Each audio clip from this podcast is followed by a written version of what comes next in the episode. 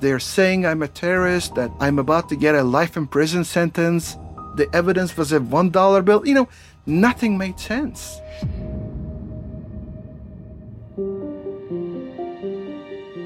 This is Convicted Across Borders, a podcast co produced by Focus Features and LA Times Studios brand team and funded by Focus Features in support of the film Stillwater. I'm your host, Marcia Clark. I've spent decades as a prosecutor and a defense attorney in the United States, but each year, more than 3,000 Americans are imprisoned outside the United States. Many are wrongfully convicted, and many are told they will never return home. Imagine what you would do in that horrific situation. Who could you count on to come to your rescue? In this five part series, we're hearing real life, first hand accounts of American citizens whose international journeys turned into epic nightmares. Serkan Golge was living the American dream. Born in Turkey, he became an American citizen and was working as a senior research scientist at NASA's Johnson Space Center in Houston. He had a loving wife, Kubra, and two young sons. In the summer of 2016, they went to Turkey to visit their family. They went at least once a year, especially enjoying the opportunity for Serkan and Kubra's parents to spend time with their grandchildren. While tensions in the country were high following the recent failed coup to unseat President Erdogan, Serkan's family vacation went as planned. As Serkan and his family prepared to return to Texas, police showed up at his parents' home on an anonymous tip and arrested him. Serkan was being accused of being a member of the terrorist organization behind the failed movement to overthrow the Turkish president. Serkan was innocent, but to the Turkish government, as an American citizen, he was presumed guilty, and if convicted, he faced a lifetime in prison. This is Serkan's story. My name is Serkan Golge. I am 41 years old.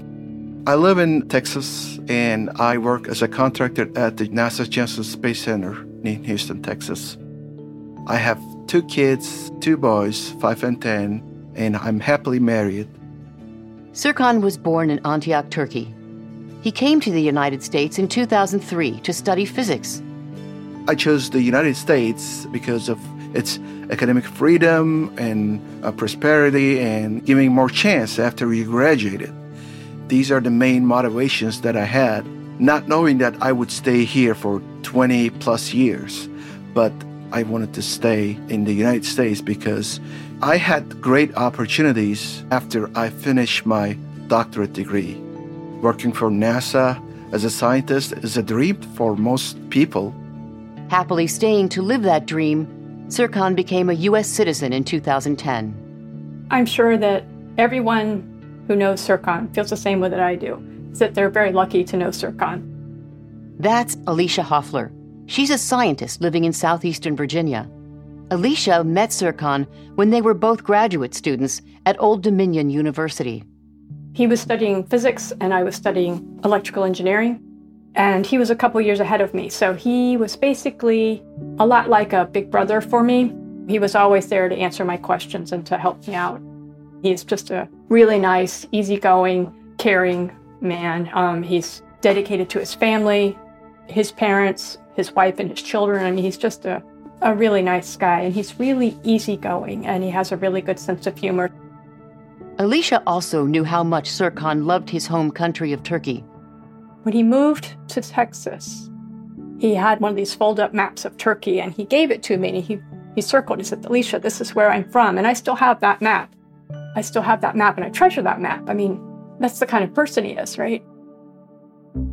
Serkan is a pillar in the science community.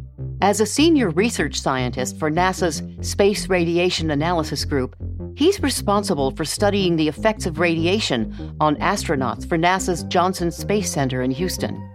After Serkan and his family moved to Houston, Alicia and Serkan would continue to keep in touch sharing photos of the children, checking in during hurricane season, and talking about vacation plans. He had told me earlier in the year that his son had been born, his youngest son, and that his uh, wife's family was over helping with the children. And At some point, he and his family were going to go back to Turkey for Ramadan so that his family in Turkey and her family in Turkey could meet the baby and see the older son. In 2016 of June, I went to Turkey with my family. We would travel to Turkey every summer, almost at the same time. I would take my vacation time with my family. We would travel to my parents and her parents. So we would stay there for about two, three weeks. After hearing several stories in the news, a bombing at the airport in Turkey, and rising reports of a coup and civil unrest, Alicia emailed Serkan to see if he and his family were okay. I was like, There's a coup. What's going on? Are you okay? And he's like, Yeah, yeah, yeah, I'm fine. I'm heading back Sunday. I'll be back in the United States. Everything will be fine. And I said, Great. So I sent him another email, I don't know, a couple days later. He didn't reply. And he's usually very responsive within 24 hours. 24 hours went by, 48 hours went by. Because of the coup, I was like, What's going on? Let me just do a search. I have no idea to this day why I did it, but I did it. And there was this one liner notice that Serkan had been taken into custody, and I was just stunned. I couldn't believe it. I had no idea why. So I immediately started contacting different colleagues. You know, have you heard from Serkan? I sent him this email. I haven't heard from him. You know, I'm really worried. I don't know what's going on. And, and people are responding back to me saying, no, they hadn't heard from him. So uh, there was another report saying that Serkan had been taken into custody, and I was really panicked because I didn't know what to do. So I called the State Department um, to report that an American citizen had been taken into custody. On July 23, 2016, without any warning, police showed up to his parents' house and they searched the home, claiming they were responding to an anonymous tip. I was going back to the airport on July 23rd of 2016, and civil uniformed police officers stopped me and showed me a search warrant as I was about to leave my parents' house. They said they got an anonymous tip that I work for the Central Intelligence Agency, CIA, and I am a terrorist at the same time. I said there is a misunderstanding or maybe this is a joke, but here's my ID card and I'm going back to the United States. And they said, no, they have to search my parents' house. Serkan was then arrested by the police in front of his wife and children. When this happened to me, I'm a person, I never even had a traffic ticket in my life. I never dealt with police officers or anything like that. I have been a law abiding citizen. I was shocked. So I was kind of scared already, but I said, look, you know, there's nothing to worry about. I'm nobody. I'm just a scientist staying at my parents' house. You know, there's nothing that I should be worrying about. But after this happened, on the television, on the news reports, I saw that a lot of people, a lot of soldiers were tortured. They were tortured, and the government did not hesitate to make this public. I did not cry, but when the police took me, I looked at one last time. I turned my back. I looked at my wife, my, my mom, my sisters. They were crying. I did not cry at the time because, as I said, I said, look, this is a mistake. They will realize that this is a mistake. Not knowing that, unfortunately, I was part of a witch hunt, which, whatever evidence they have, it doesn't matter. It was just I was just guilty by association. For the next 14 days, Serkan was detained and questioned day and night by intelligence officials. Serkan repeatedly told them he was not a spy. He was simply a scientist visiting his family. Each cell was designed for one person because it was supposed to be a detention cell, you know, for an overnight stay or something like that. But I stayed 14 days with four people we had to take turns to sleep. I slept on the ground. And uh, we spoke about what happened. Some of them were police officers, some of them were, you know, just regular citizens like myself.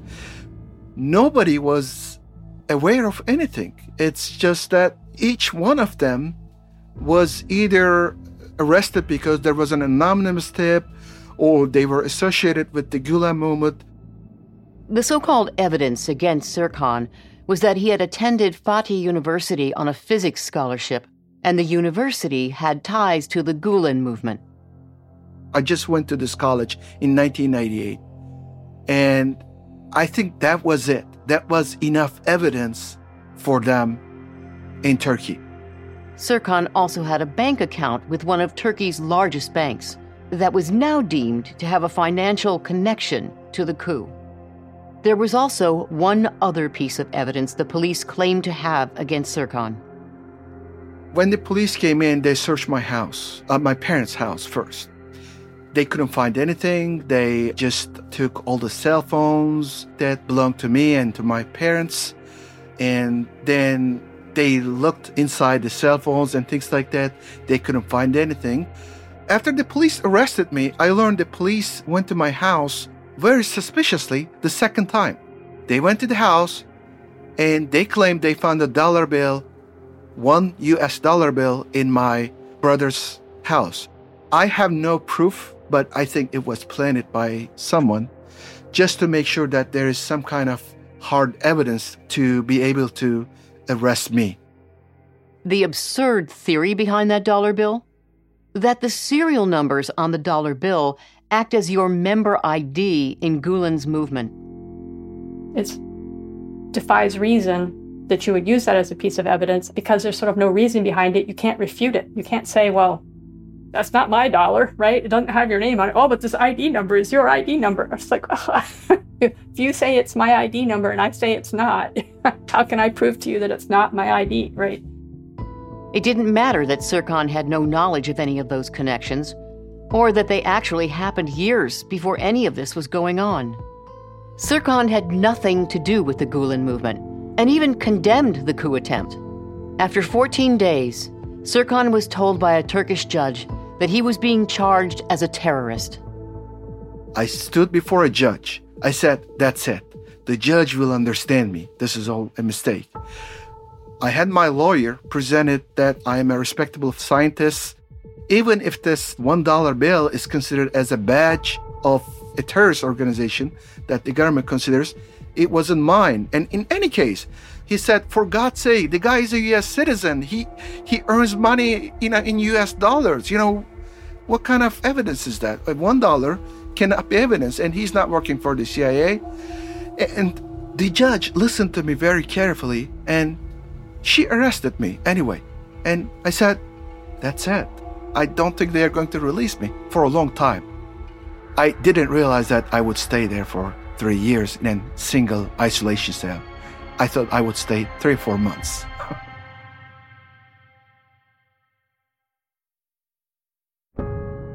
For Serkan and his family, they never lost sight of the meaning of home.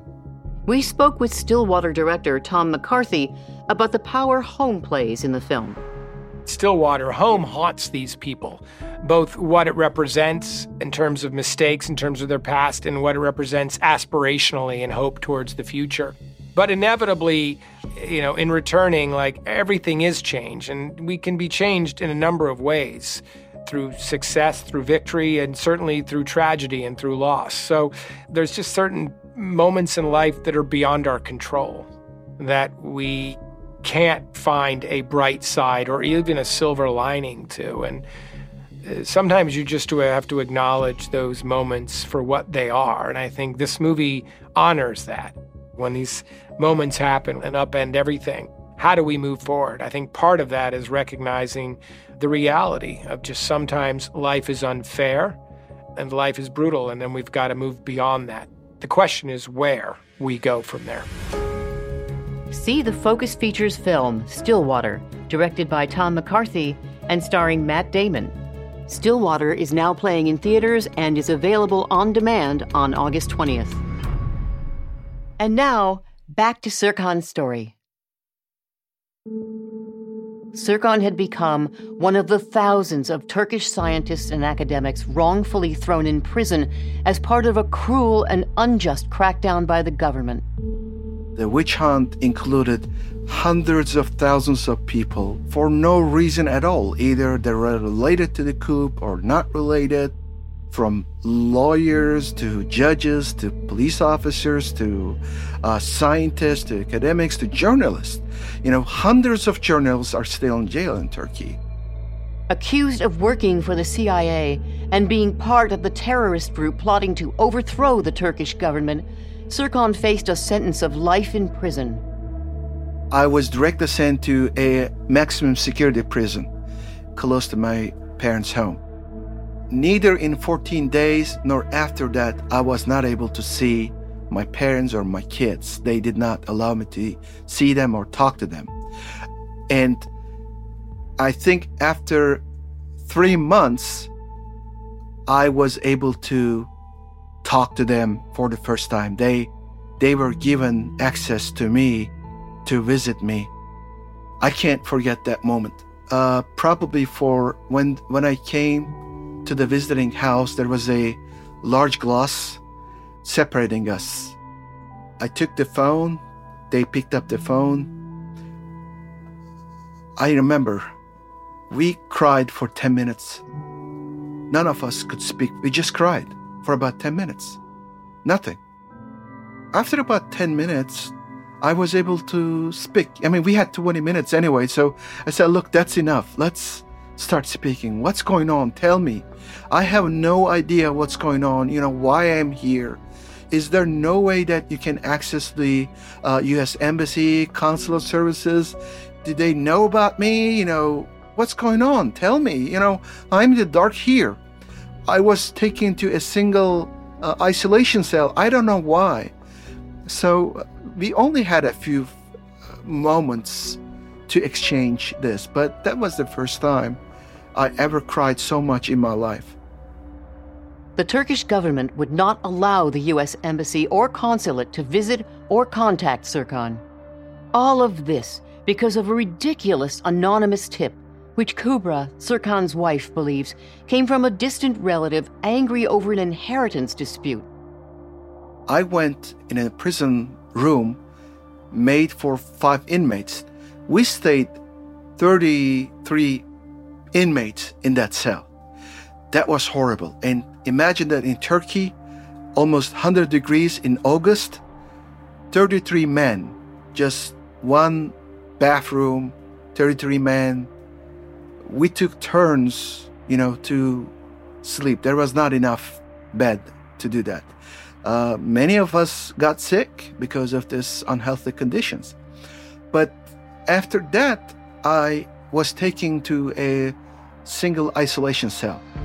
The first year, I was alone for 24 hours a day. So 23 hours in the isolation cell all by myself. And they wouldn't give us books or anything like that. They wouldn't allow any communication from outside because of the state of emergency declared in Turkey. The first year was the harshest. But after the first year, I was able to speak to someone at least one hour a day. During my 23 hours, I was trying to stay sane. I was trying to meditate, pray to God that that I would stay healthy and hopefully go back to my family again. That's what kept me alive and sane. In my faith, to me, nothing is a random act although I had nothing to do with this thing, but I said to myself, if this happened to me, there must be a reason. And I should be staying alive. And I think my faith in a greater something helped me to stay focused among all this craziness happening around me because nothing was making sense at the time. Serkan would continue to have his faith and life tested. In February 2018, Serkan was sentenced to seven and a half years in prison.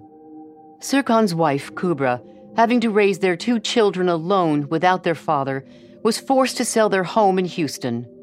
She and the children had been living with her family in southern Turkey to be near Serkan's prison.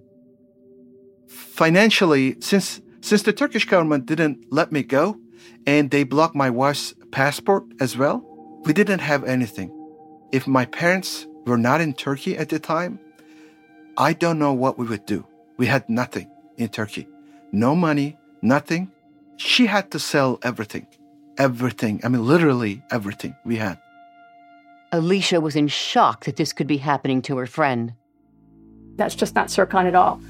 And so I just couldn't believe that Serkan had been taken into custody and over terrorism, right? It was just ridiculous. So um, I start asking people, you know, what do we can do? Friends helped set up interviews for Alicia with reporters from the physics community to draw attention to Serkan's situation. But that worried Alicia even more. You know, if you raise someone's, the visibility of someone's situation, it might make them sort of a more valuable target to the government and that they would be less inclined to let them go.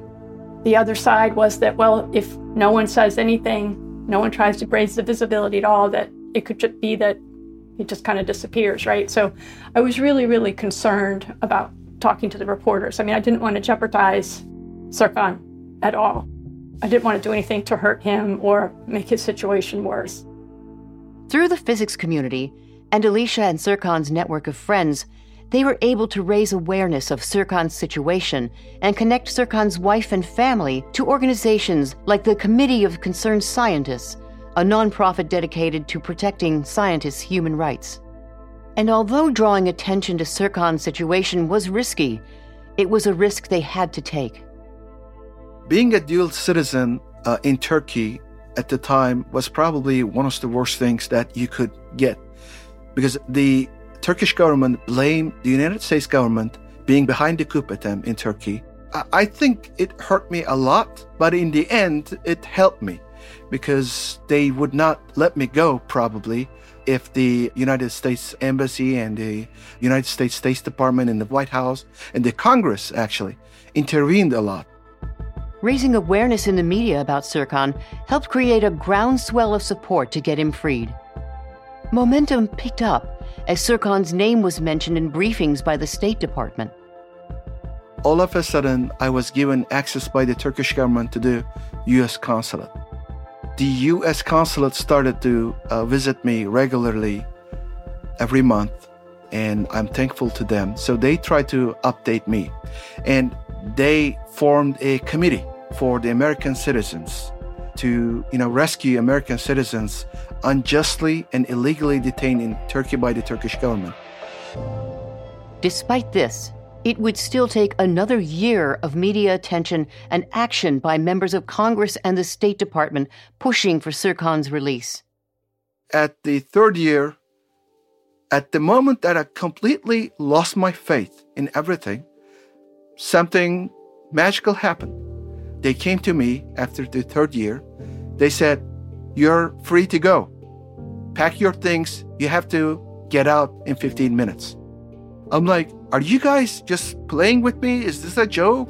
They said, Look, we don't joke about these things. You have 15 minutes to pick up your things.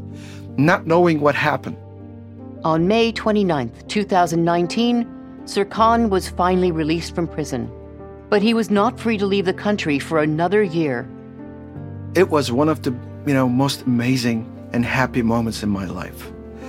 When they came in, my wife and kids were uh, with her parents in another city, but my mom and my dad and my brothers came and picked me up. It was, again, it's hard to describe, but it was one of the happiest moments in my life.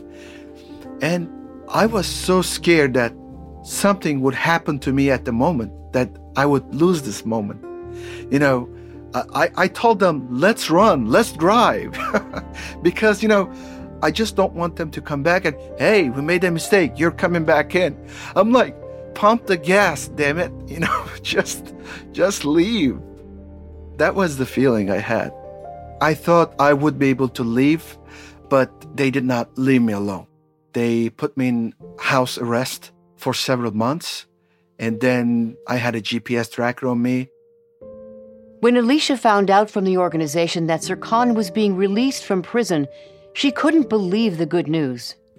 When I found out that Serkan was going to be released, I was thrilled. I was I couldn't stop telling people. I was sending emails to anybody in the network. They were all genuinely thrilled to hear that Serkan was going to be released.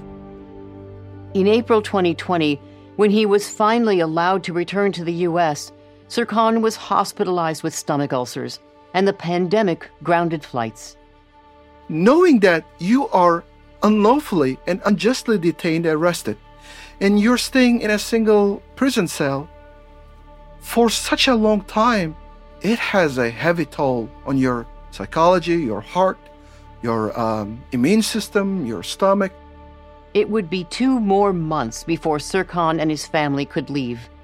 But after four long years, they finally returned to Houston. For the first time, Serkan realized just how much his friends back home had helped him win his freedom. My friend Alicia, she was so persistent to write those letters and to follow up with Congress and follow up with the State Department. My colleagues made so much noise that the US State Department and White House and Helsinki Commission tried to pass legislation. I just learned this after coming back to the United States. I was not aware of that because, as I said, when I was in prison, I was given no access to anything. I had no idea. After I came back to the United States, I thanked each one of them. The only thing I could do was thank for their friendship. There is no earthly thing that I could give them for what they did to me. Serkan and his family are finally able to start rebuilding the life they once had. I guess we are doing okay. We are just trying to recover. She's a strong person. I knew that she would take care of the kids and herself, but I was so worried for three years. When I was in prison, sometimes I would meet with people that their whole family were arrested. She was so smart, she did not criticize anyone. She just told my story. My eldest son was uh, six. The second one was only two months old when I was arrested. I'm sorry, three months old. So he didn't know me. After three years, when I was released, he was looking at me as a stranger. But, uh, you know, but you know, kids, you know, children, af- after you start playing with them, buying them candies, things like that, uh, we started to get cozy. But uh, unfortunately, I missed all those marvelous events that his first walk, his first words, things like that. I, I, I lost them. I lost all of them. But I guess that's life. And I'm just trying to recover. I'm just trying to make up my time with my kids. But after four traumatic years, many challenges still remain for them and so many others. I am trying to occupy my mind with my job that I love very much. As I said, working at NASA, working on, on a project that will expand to uh, Moon and Mars in the next 10 years, it's a great thing. It's a great opportunity. So that makes me very happy. But I am also sad at the same time because there are still thousands of people in Turkey. They're in prison waiting for the last four or five years. They have no idea what they're accused of. One of them is my cousin. He was a professor, orthopedic surgery professor. He was accused of terrorism. I mean, come on. And then he's been sitting in a prison for the last five years. So I'm happy for myself and my, for my family that I was so lucky. But I am so sad that I still have a lot of friends staying in prison for no reason in Turkey. Everything seems to me right now meaningless because this could have happened to anyone and it happened to me and I'm like I work and I work and I work. I have a happy life and and so what? Seeing such an event happen to me and in the end I was so traumatized I'm I would say nothing is making me happy right now. I am having a very hard time to trust anyone right now. Um, and I'm still having this feeling, although I'm in the United States, every time the door knocks, I feel that who's at the door? Did someone come in to arrest me again?